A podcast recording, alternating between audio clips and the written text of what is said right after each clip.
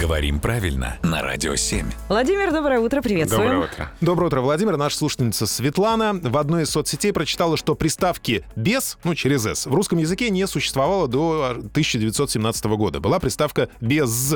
А, якобы новые правила правописания были внедрены в русский язык в 1921 году Луначарским Лениным специально, чтобы восхвалять и превозносить беса.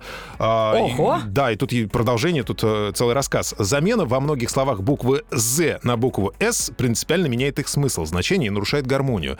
Бессильный, бесстрастный, бесстрашный, бессердечный, бестолковый и так далее, и так далее, и так далее. Правда ли это? Сплошной бес кругом. Да, это чудовищно популярная на самом деле история. В ней есть крупицы правды, но, конечно, никаких бесов специально никто не напускал в русскую орфографию.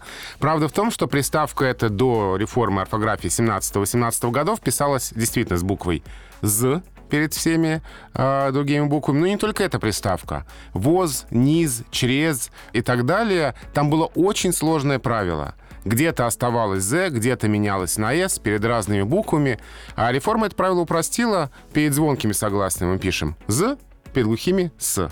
Отличное правило. Оно мне так нравится, потому что оно совершенно понятно и логично. Да, но вот э, из-за того, что приставка «без» стала писаться с буквой «с», многие на полном серьезе думают, что это было сделано специально, чтобы напустить бесов. Ага. А хотя слово «бес» до реформы писалось вообще с другой буквой, с буквой «ять», и никакого отношения приставка к этому существительному не имеет.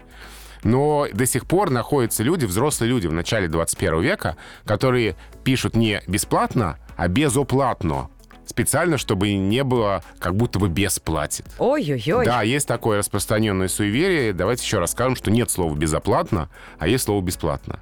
И почему-то тех же самых людей не смущает, например, слово небеса. А вот, кстати, да. И другие слова, где есть это буквосочетание. Давайте не будем бояться бесов. В русской орфографии их нет, а приставки пишутся по орфографическому правилу. Вот интересно, какие мифы и легенды родятся про букву «ё», про эти точки, которые Их то уходили, полно, да. то приходили. От лукавого. Ой. Владимир, спасибо. Спасибо. Пролили свет.